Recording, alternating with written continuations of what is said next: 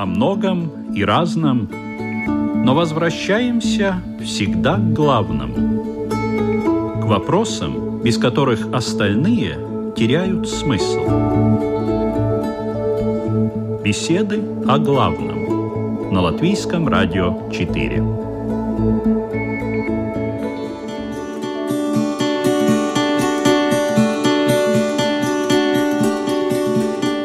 Здравствуйте, уважаемые радиослушатели! В эфире программа «Беседы о главном» и ее ведущая Людмила Вавинская. Сегодня начну необычно, с вопросов и писем слушателей. Я через Facebook попросила форумчан задать свои вопросы по теме уважения. И вот некоторые из них. «Мой отец сделал все, чтобы я перестал его уважать. Но ведь он все-таки мой отец. Как быть? Закрыть на все глаза и действовать формально? Или исключить его из числа уважаемых мною людей? Хочу, чтобы меня уважали в коллективе, но пока этого не чувствую. Что надо в себе воспитать, чтобы это получилось? Мне наплевать на уважение других. Главное, я сам себя уважаю. Почему люди не уважают землю, на которой живут? Почему на улице бросают мусор, уничтожают растения, цветы, ломают все вокруг? Как родителям научиться уважать личное пространство ребенка? Где граница, через которую родители не должны переступать? Если человек имеет независимый, свободолюбивый характер, то может ли он кого-то уважать? Можно ли любить и уважать одновременно? Или это два взаимоисключающих чувства? И это лишь несколько из заданных вопросов. Надеюсь, что в течение эфира мы сможем на них ответить. И не только на них. А в нашей программе «Беседа о главном» сегодня участвуют епископ Латвийской римско-католической церкви Андрис Кравалис. Здравствуйте. Буддист Алексей Пшенов. Добрый день. Раввин Исраэль Айзеншарф. Здравствуйте. И православный священник Александр Шабельник. Добрый день. Самоуважение и уважение других. Как соблюсти баланс? Такова тема сегодняшней беседы о главном. И мы начинаем.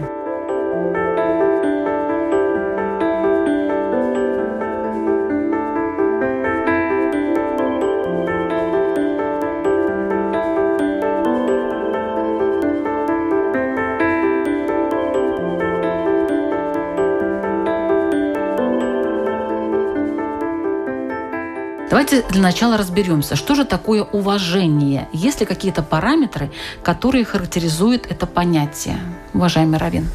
Разумеется, есть. С еврейской точки зрения уважение — это неотъемлемое право каждого и обязанность по отношению к другому.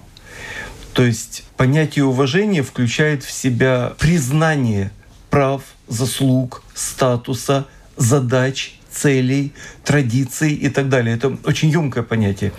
И под объектами уважения могут и должны оказаться не только личное пространство человека, но и личное пространство народа. Понятие включает в себя и экологию, и идеологию, и даже честь еще не родившихся людей. Это тоже стоит принять во внимание. Уважение может быть торпедировано, атаковано, уважение может быть украдено, уважение может быть скомпрометировано, и поэтому особая задача — поддерживать уважение не только к себе, что естественно, но и поддерживать уважение у разных людей друг к другу и ко всему, что считаешь дорогим, ценным и значимым. Уважаемый епископ. Уважение, я продолжу. Полностью согласен с этим. Это как добродетель. Это отношение, и отношение, во-первых, к самому себе, к ближнему и, конечно, к Богу. Мы уже читаем об уважении в десяти заповедей. Иисус, когда мы смотрим его учение, он учил, очень сам, во-первых, уважал каждого человека, с которым он говорил. И я думаю, что это очень важный добродетель для человека, который он должен развивать постепенно всей своей жизни. Что-то, может быть, добавит православный священник Александр? Действительно, уважение находится в таком ряду, как почтение, богопочтение, признание достоинств и людей, воздание соответствующего почитания. Причем уважение имеет и внутреннюю сторону, и внешнюю. То есть оно должно как-то выражаться вовне, в почтении, в почтительности. все действительно такие библейские добродетели, которые являются для нас очень важными. И пословица народная говорит: «Береги платье, платье снова, да? А честь с молоду». Значит, каждый человек обладает своим достоинством, своей честью, которую он должен беречь, видеть ее и в себе, и в окружающих. С точки зрения буддизма есть вообще такое понятие, как уважение? И если да, то в чем его сила? Ну, сила, конечно, в, наверное, духовном пути, если мы собираемся идти по пути очищения и стремиться к освобождению от страданий. Очень важно отношение к другим, к окружающим существам тебя. Если мы не уважаем того, с кем имеем дело, тогда нет возможности практиковать добродетель. Но если нет возможности практиковать добродетель, то нет духовного пути. Наверное, так. Если мы уважаем человека, значит, мы готовы чем-то с ним делиться, добротой, лаской, заботой, возможно, чем-то материальным. Если мы уважаем человека, мы можем его защитить от чего-то. Если мы уважаем человека, тогда мы можем практиковать терпение по отношению к нему. Близкий это человек или далекий, неважно. Несколько вопросов сразу возникает. Я к буддисту. Уважение и терпение. Это, мне кажется, что если человека уважаешь, то принимаешь его таким, какой он есть, а терпение — это все-таки такое чувство, которое напрягает. Терпение — это одна из таких добродетелей, когда, собственно, не надо ничего делать, только да? сдерживаться, допустим. Но да, вот и, ничего себе. И, я думаю, это не и, так просто. И уже в твою копилку, значит, текут очки. Но ведь у вас еще есть уважение наверняка не только к людям, но и ко всем живым ко существам. Всем, да. Ко всем живым существам. Да. А есть особенности, вот, скажем, отношения, уважение к людям и, ну, не знаю, там, к черепахе? В чем оно заключается? Наверное, надо дать пространство черепахе жить, кормить, уважать ее, делать необходимые нужды. Угу, От, индивидуально, плане. наверное, надо рассматривать. Если к человеку, ну, конечно, там много разных появляется возможностей. Ну и не всегда, конечно, терпение, наверное, единственный метод, как можно выразить, человек, выразить, выразить свое уважение. Да, иногда требуется действовать другими методами. В начале двадцатого века был такой мыслитель Альберт Швейцер. И он выдвинул принцип, который, мне кажется, примиряет естественным и гармоничным образом то, о чем вы сказали. Терпение, уважение и так далее, как оно сочетается и не противоречит. Он выдвинул принцип благоговения перед жизнью. Благоговение перед жизнью может включать в себя и терпение, если речь идет о людях с ограниченными возможностями, неважно по какой причине. Это могут быть дети, у которых еще нет опыта и физических сил. Это могут быть инвалиды разного рода, это могут быть, ну, все, все что угодно. Это могут быть животные в том же ряду. И в таком случае мы уважаем их потенциал, их право и решение Бога на то, чтобы они пришли в этот мир. Понятно, что мы вынуждены терпеть все последствия их ограниченных возможностей. Он не может отследить свою гигиену, если он маленький, или если это животное и так далее, или человек-инвалид, ранен. В таком случае мы проявляем терпение к тем вынужденным действиям, которые мы вынуждены предпринять, извините за тавтологию, и при этом мы уважаем его потенциал и решение Бога о том, что это существо должно прийти в этот мир. И также мы можем относиться и к живой, и к неживой природе, и к заповедям Бога мы можем относиться, даже если мы не чувствуем актуальность их выполнения, но, уважая Бога, мы таким образом выражаем себя и, и свою задачу.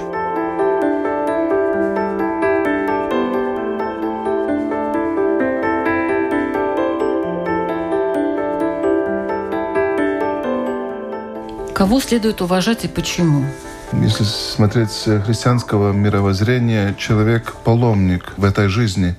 Ему все это не принадлежит. Он ищет хвалу Бога, он ищет волю Божию в своей жизни. И Бог дал свои законы, которые вписаны в человеке. У каждого человека есть совесть. И даже если человек неверующий, он должен всегда действовать по совести. Это очень важный принцип, чтобы человек мог жить и существовать по-человечески. И, значит, если человек уже живет по Божьему праву, то Библия уже, Первый Завет, Ветхий Завет нам очень четко говорит об уважении, во-первых, к Богу, во-вторых, к родителям нашим, к нашим близким. Все это Иисус объединил в новый закон «Люби Бога выше всего и ближнего, как самого себя». Если мы начинаем глубже размышлять о этом принципе, то мы понимаем, что мы тоже должны уважать сами себя. Потому что если мы это не делаем, мы не можем уважать ближнего. И мы должны расти внутренне, не впасть в гордость, но все-таки видеть себя такими, как мы есть. И в том заключается христианская жизнь, что мы ищем истину сами о себе, но в божественном свете, как это написано в Откровении. Мы уважаем все творение Божие. В Библии сказано, что Бог сотворил все весьма хорошим. Если мы видим что-нибудь такое, что нам не очень нравится, то это какое-то уже наносное, привнесенное. Может быть, у нас даже нет уважения, но хотя бы мы себя внешним образом принудительно заставляем делать то, что должно, то, что правильно, постепенно. Может быть, и внутренне мы сможем подтянуться, и внутренне начнем уважать, внутренне начнем кого-то любить. Ну а почему нам так трудно это сделать? Почему нужно себя преодолевать, терпение? Закон божественный и закон падшего естества. Поскольку воля у нас повреждена. То есть считается, что падшая половинка или какая-то часть, она больше, она ну, как больше влияет. Апостол Павел говорил в послании к Римлянам: «Бедный я человек, я люблю, желаю доброго, а творю злое». Это... Это чаще всего вот в нашей жизни бывает. Раздвоение личности. Да, такая вот раздвоение личности. Я... Но личность — это образ Божий. А вот это вот то, что нам противится, это такая вот наносное, извне. То, что у нас называется в таком обиходе христианском искушение извне. Вот нас искушают всякие обстоятельства или какие-то люди. Чтобы не уважать, да? Чтобы мы не уважали. Там молодые люди не уважают старых, не совершенно сейчас. В общественном транспорте не уступают место, не уважаются целые группы. Думаете, это было в них заложено прямо вот так вот? Изначально нет, этот грех? Это, нет, изначально в нас заложена такая добрая потенция, которую нужно с помощью Божией развивать. Так, а... может быть, кто-то не развил, может быть, родители ну, тут конечно, виноваты? Конечно, не развил. Где-то Что развитие. В иудаизме? Вот тут трудно уважать других людей или не трудно? Вообще-то трудно. Потому что здесь проблема другого рода. Иногда избыточное уважение бывает неуместным. Я помню, что пришел с военных сборов. Военные сборы были достаточно сложными. И зашел в автобус. На меня посмотрела молодая девушка и уступила место. Первый раз. Ну, воспитанная девушка. Воспитанная девушка. Но раньше, в общем, не было. Я пришел домой, посмотрел в зеркало, а оказывается, я посидел. Понятно, что легкий шок. Ну, это такой личный опыт. Легкий шок присутствовал. А вообще? Вообще, если человек понимает, неважно, чувствует, воспитан так, что есть Бог, который вложил душу в каждого, и таким образом мы друг дружки, братья и сестры, родственники как минимум, то в таком случае уважение, которое он проявляет, только возвышает его самого. А если он этого не чувствует, то возникает ощущение, что он поступается своим уважением, уважая кого-либо. И это очень сильно мешает общению людей, потому что если просто этот момент осознать для себя, то наше общение и результат этого общения будут куда более позитивными, положительными. Мы просто больше сможем, потому что откроемся в лучшем в себе, для лучшего в другом. И таким образом мы будем взаимодействовать с точки зрения своих, ну, извините за высокопарность, добродетелей и добрых пожеланий. В таком случае мы будем в положении, знаете что, с еврейской точки зрения ад и рай человек устраивает в своей душе сам. И таким образом, если мы хотим ощутить вкус счастья, мы этот вкус счастья можем ощутить, давая его другому, без всякого расчета, что мы получим его взамен. В таком случае мы будем наполнять этот мир беспричинной доброжелательностью. И неважно, каким измом мы это будем объяснять — буддизмом, православием, католицизмом, иудаизмом — это не важно. Важно, что будет нечто, что нас, да, реально объединяет. Алексей. Да, есть такое выражение, да, что в каждом человеке есть искра Божия, или в каждом есть кусочек Бога, от Бога что-то. В буддизме великая цель — достичь состояния освобождения от страданий, то есть состояния Будды. То есть можно раскрыться. И этот потенциал также есть в каждом живом существе, неважно, в человеке или в животном, или в каком-либо другом живом существе. И есть такое воззрение, идущего по духовному пути, что в первую очередь видеть вот этот потенциал и видеть вот это семя просветления или семя Будды, буддовость в каждом человеке и в каждом живом существе. И поступать и относиться к нему должным образом, соответственно, не только относиться с уважением к родителям там, или к учителям, или к правителям, кому угодно, но и к тем, кто, может быть, поступает не должным образом, ко всем, потому что все имеют в равной степени способность к освобождению. И просто надо дать возможность им раскрыть в себе этот потенциал. И если у нас есть возможность помочь, то мы помогаем. Если нет, наверное, стараемся не вредить хотя бы. Как минимум даем им право вообще выражать себя, да? Да.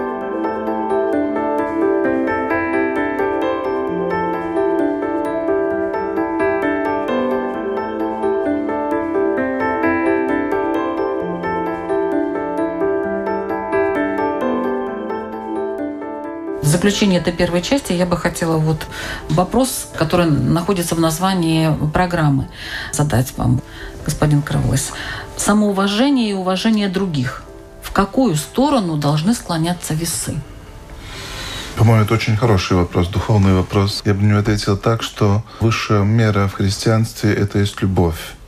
Если мы не уважаем кого-то, не уважаем сами себя, мы не можем выполнить эту задачу, эту цель нашей жизни. Потому что, я бы сказал, что уважение — часть любви. И, конечно, в христианстве мы должны смотреть на Иисуса. Иисус говорит: «Учитесь от меня, я кроток и смиренный сердцем», он говорит. И, конечно, нельзя расти в уважении, если ты не учишься это делать в отношении с другими. Никогда ты не можешь достичь любви, если это не взаимная любовь, если это не братская любовь, любовь к ближнему. И поэтому я бы так смотрел на знак креста, где есть горизонталь и вертикаль. И чтобы уважать кого-то, ты должен себя унизить. Я так бы сказал по-христиански, только так ты можешь учиться в любви. Я думаю, что это как-то должно идти вместе. Во всяком случае, одно не должно исключать другого. Я бы тоже эту тему поддержал, что самоуважение и уважение к другим не должны противоречить друг другу. Если твое самоуважение не позволяет тебе уважать других, значит, какая-то проблема с твоим самоуважением. Видимо, какое-то у тебя самоуважение, нечто вроде эгоизма или гордыни, или тщеславия. То есть если ты правильно себя уважаешь, уважаешь в себе высшую ту сторону, которая от Бога, которая общая всем, тогда ты сможешь, и уважая других, уважать и себя. И одновременно и вот это смирение, и вот это терпение, которое необходимо для того, чтобы мы смогли как бы оказать почтение другим, оно не противоречит истинному самоуважению. То есть человек воспитанный, почтительный, богобоязненный, он одновременно уважает в себе эти свои качества. С еврейской точки зрения дело заключается в том, что образ Бога, который мы в себе носим, мы можем либо подчеркнуть, либо уменьшить, умалить. И таким образом наша готовность выражать уважение — это богоподобное качество. И поэтому, когда встает вопрос, как нам выразить уважение, то на этот вопрос Гилель две тысячи лет тому назад, один из еврейских законоучителей, ответил таким образом: «Не делай другому то, что не хочешь, чтобы делали тебе». Нет, ну а самоуважение и уважение, вот что? А, а что считать собой? Если собой считать руки, ноги, голову, это одна ситуация. Если считать собой весь комплекс — душа, тело, образ Бога, происхождение, да, тогда мы отвечаем за тех, кого мы представляем. Что вот важнее, что первично? Вот, например, в католицизме считается, что уважение все-таки к другим. Начинается с этого, а потом уже идет и все остальное. В еврейской позиции мы обязаны уважать и себя, и других. От себя мы требуем быть достойными уважения со стороны других. А где этот баланс? А баланс в том, что то, что человек хочет получить в качестве уважения для себя, он должен научиться отдавать другим. И тогда здесь я не вижу противоречия. Самоуважение, уважение к другим. Таким образом, мы и себя возвышаем, и тех, с кем мы общаемся, и Бога, и этот мир делается таким образом лучше.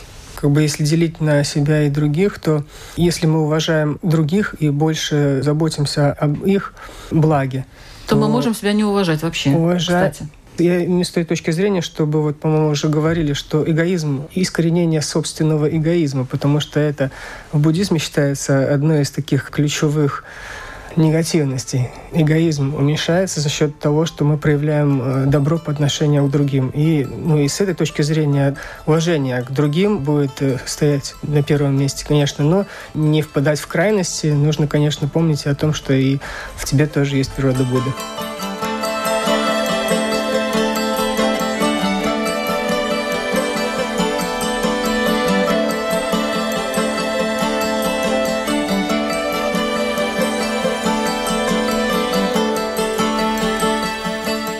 Я хочу напомнить, что вы слушаете программу «Беседы о главном».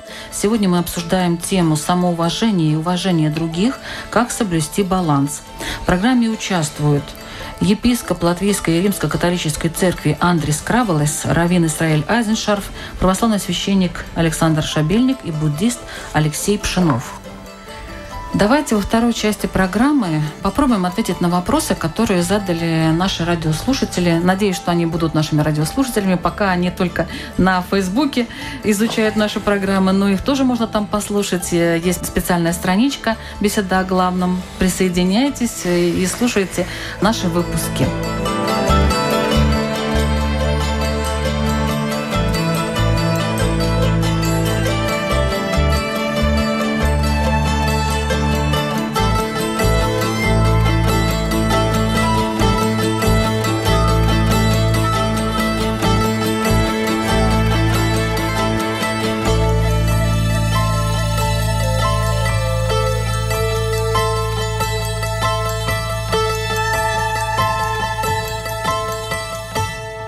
Такой вопрос. Давайте начнем вот с глобального.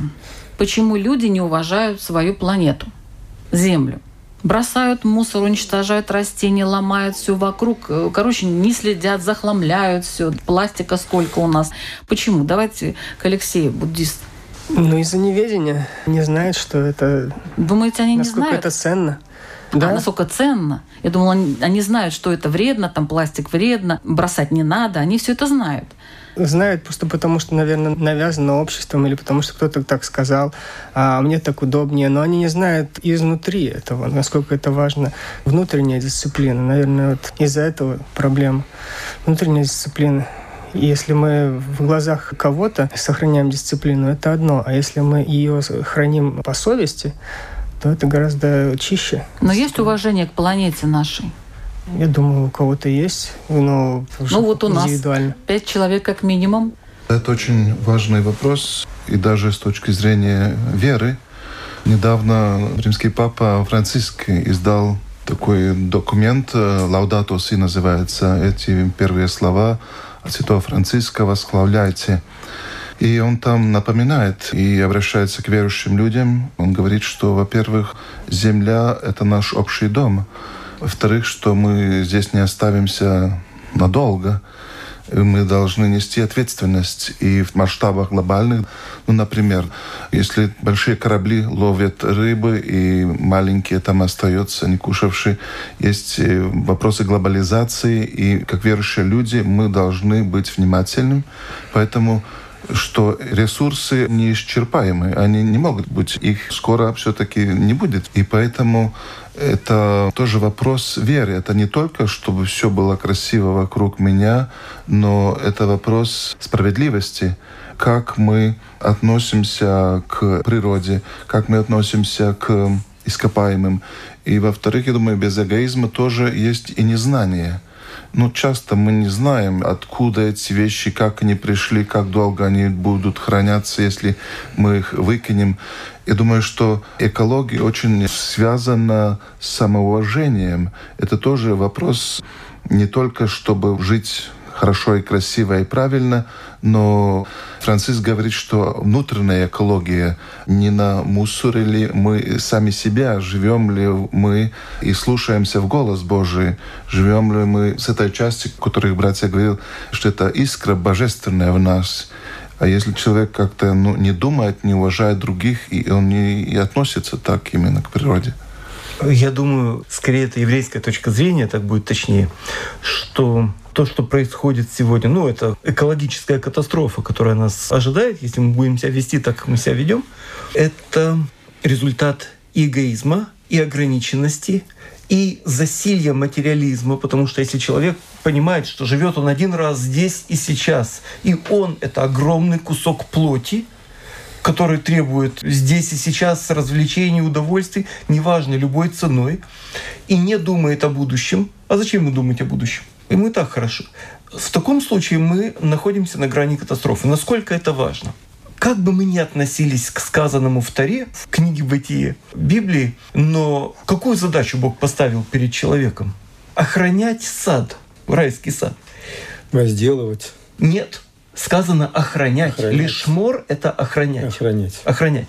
От кого охранять? Болезни нет, хищников нет. От самого себя. Э, от самого себя. От самого себя. Первая задача человека как архетипа, как человечества — это охранять от самого себя. Поэтому, когда Бог творил этот мир, опять же, аллегорически мы это понимаем или буквально, это не важно. По поводу разного он сказал «это хорошо, это хорошо», иногда «это хорошо очень». Очень нам не надо, пусть будет просто хорошо. А по поводу человека не сказал, что это хорошо. Потому что от человека зависит, хорошо или плохо. Он сказал, создадим человека. С кем создадим? Он к человеку обратился. Мы вместе. Ты хочешь быть человеком? Давай вместе постараемся. Я со своей стороны, ты со своей. Я как творец, ты как творение. И тогда мы сможем передать эту планету следующим поколениям, которые будут нам благодарны, и продолжится и Слово Бога на земле, и любовь, и гармония, и так далее. Если же нет, то, в конце концов, мы знаем примеры катастроф, которые произошли, и сегодня ученые только расшифровывают с трудом остатки их сообщений. Вели раскопки в Месопотамии и нашли глиняную табличку обожженной глины. Там было написано, что строительство этой башни разгневало небо, дети расхотели учиться, мужчины расхотели заниматься землей, женщины расхотели рожать, каждый стремится написать свою собственную книгу, настал конец времен. То есть перестали уважать старших, для них действительно настал конец времен, шумерская цивилизация исчезла. Если мы хотим, чтобы наши достижения, наработки, наша жизнь, то хорошее, что мы сделали, получили, передали в свою очередь, чтобы оно не упало в песок и там исчезло, тогда надо это постараться, конечно, сделать.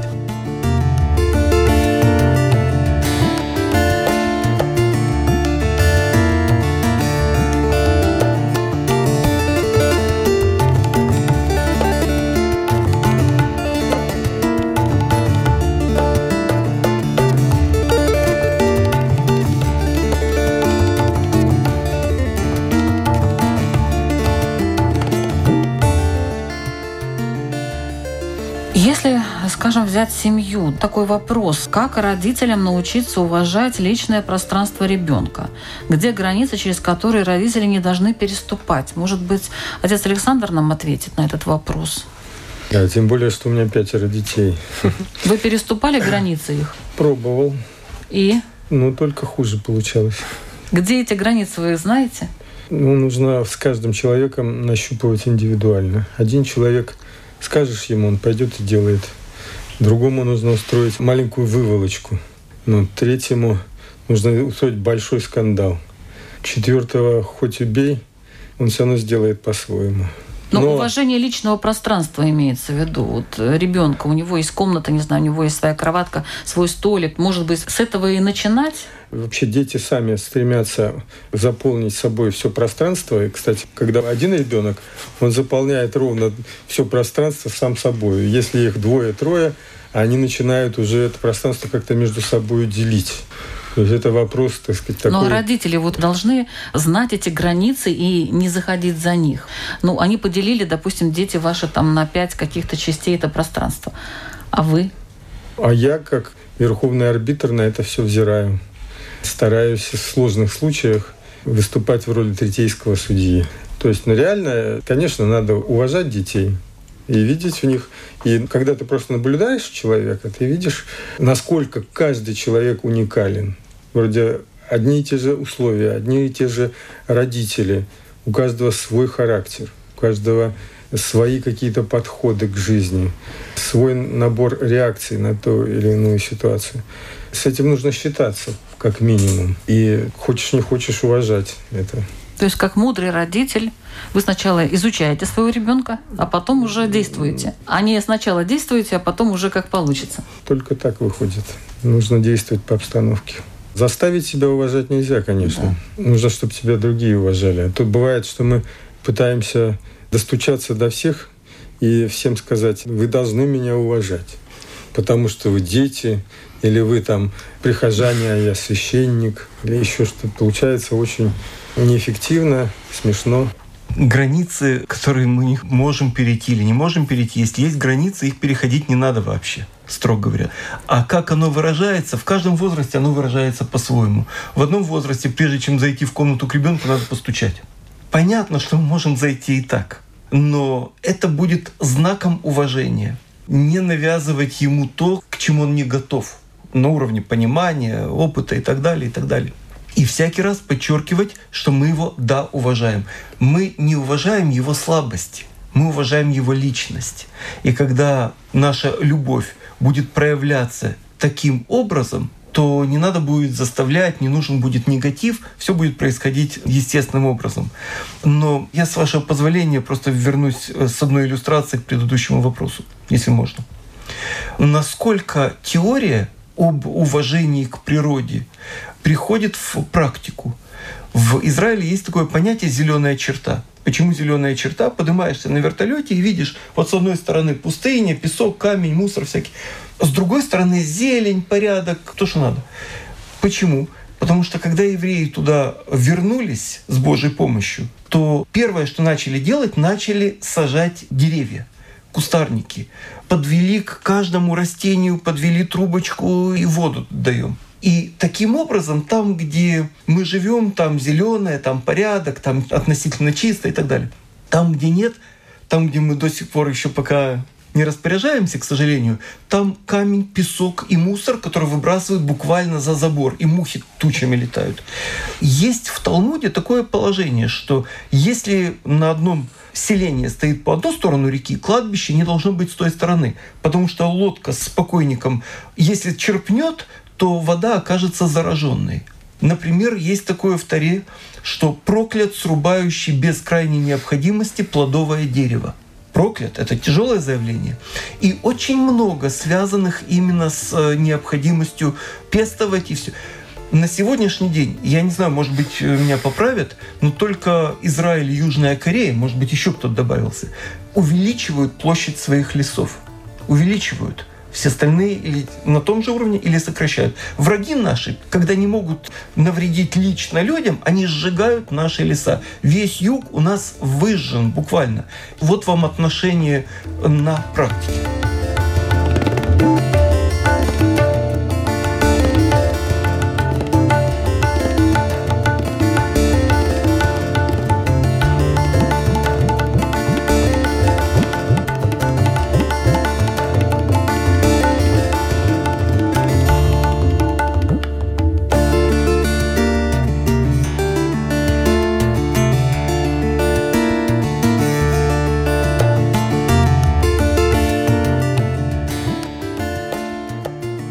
Вопрос такой: хочу, чтобы меня уважали в коллективе, но пока этого не чувствую. Вот что надо в себе воспитать? Как говорил отец Александр, заставить уважать себя никак не заставишь. Вот что угодно можно заставить, он, а вот уважать нет. Он уважать себя заставил, и, и лучше выдумать не мог. Ну, вот как он это сделал, никто не знает. А из... знает, это тогда было выражение, которое говорило о том, что умер. Да, заставил умер. себя уважать. А вот как. Это... Это единственная да. ситуация, в которой можно себя заставить уважать. Я думаю, что уважение растет при взаимных отношениях. Всегда уважение не может быть такое автоматически или как бы, ну, добиваться самоуважения. Как детям, ну, вы очень хорошо сказали, дети вас не будут уважать, если не будет любви. Ну, если человек трудится, если он любит работу, если он живет по совести, если он считается своими ближними, он знает, что только в коллективе, в команде он может чувствовать себя хорошо, если он борется со своим эгоизмом. Я думаю, что верующему человеку он должен запомнить, мы уважаем, потому что Господь присутствует в другом. Это ведь по любви я буду взвешен и оценен в вечной жизни. И поэтому иногда, может, кто-то меня не уважает, но это не значит, что я должен относиться именно так же к нему.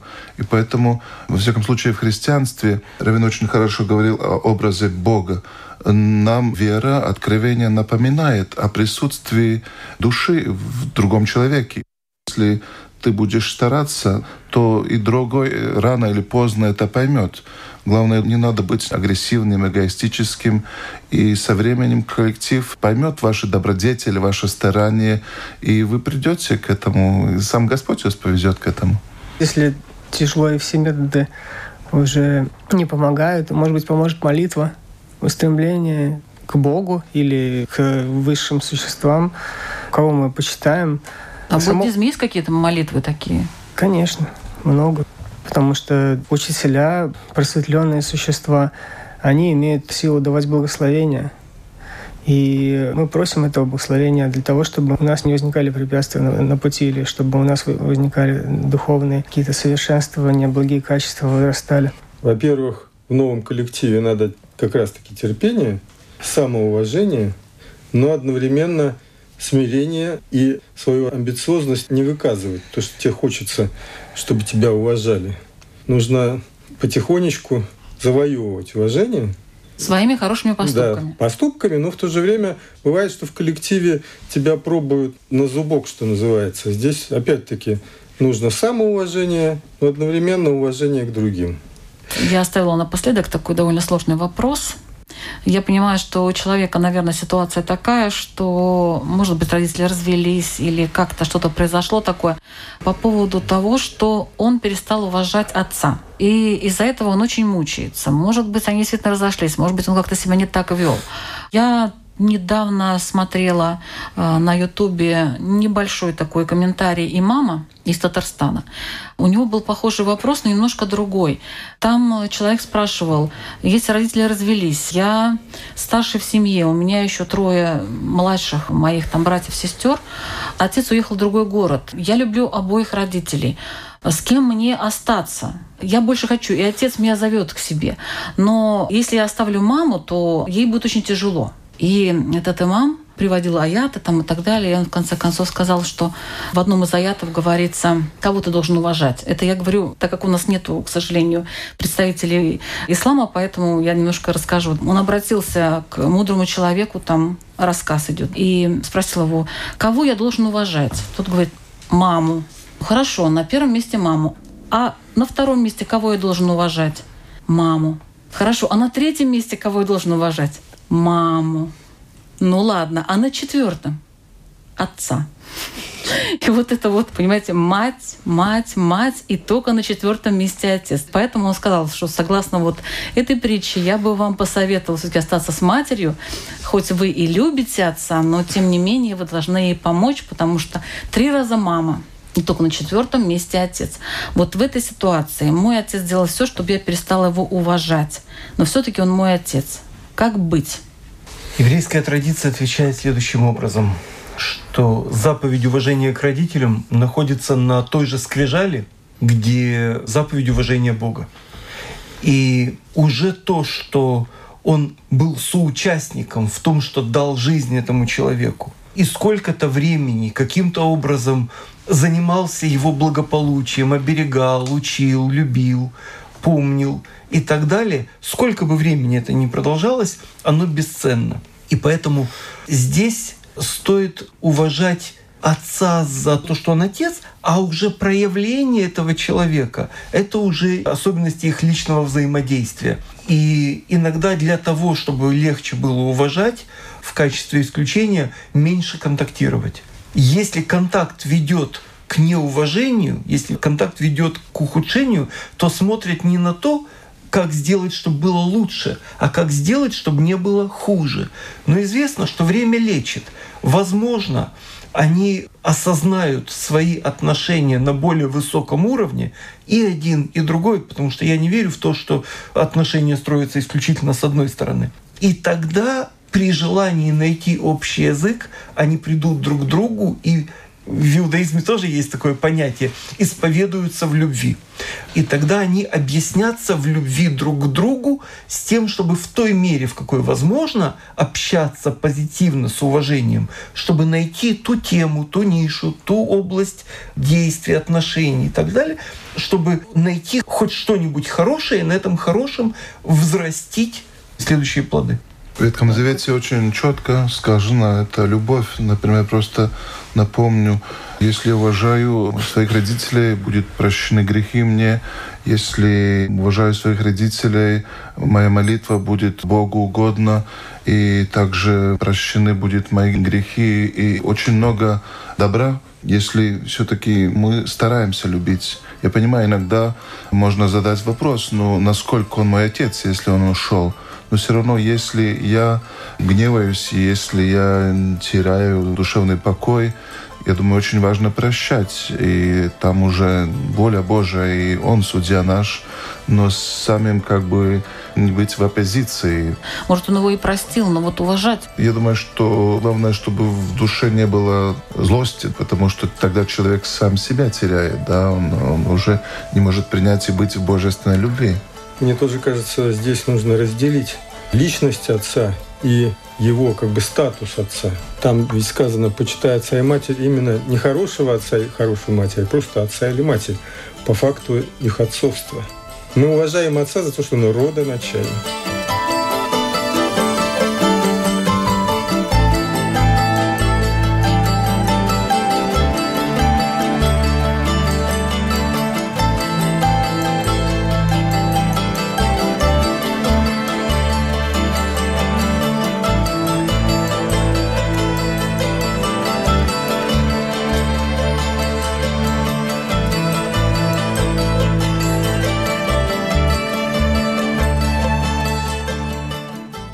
Сейчас я бы хотела попросить наших участников, участников беседы о главном, задать свои вопросы, уже свои вопросы нашим радиослушателям, чтобы, как всегда, наши постоянные слушатели, они уже знают, вы ответили на них сами для себя. Не нужно никому отчитываться, просто сами для себя. Такая работа над собой, такие небольшие задания после какой-то теории, которую вы сейчас услышали. Православный священник, отец Александр Шабельник. Когда мы видим, что к нам проявляют неуважение, все ли мы сделали для того, чтобы нас уважали? С другой стороны, еще, когда мы... Вот, кстати, мусор. Мы себя уважаем, когда мы себя так ведем. Мы ведем себя просто недостойно людей. Когда мы бросаем, например, мусор, хамим, других не уважаем. Буддист Алексей Пшенов. Ну, вот мы говорили о самоуважении. Что для вас является самоуважением? Уважаете ли вы себя? Что вы считаете самоуважением с вашей точки зрения? Спасибо. Равин Исраэль Айзеншарф. Я бы предложил посмотреть на себя в том возрасте, в каком находится человек, глазами ребенка или подростка. То есть готов ли я был бы в своем подростковом возрасте уважать себя такого, каким я стал? Или заслуживаю ли я уважения? И что мне для этого нужно сделать, чтобы еще больше реализоваться, быть самим собой в лучшем смысле этого слова? Спасибо. Епископ Латвийской римско-католической церкви Андрис Кравалис. Сознаем ли мы всегда, что в христианстве Бог нас всегда уважает? Есть Божья милость и уважение, даже если это мы смотрим. Он относился с уважением к грешнику. Он никогда не осуждал человека, но грех. Вопрос будет такой, где мы видим, как Иисус с уважением относился к людям. Спасибо большое. Вы слушали программу «Беседы о главном». Мы звучим каждую среду в два часа дня, а повтор у нас в воскресенье в девятнадцать часов десять минут на Латвийском радио четыре. Ведущая Людмила Вавинская. Всего доброго.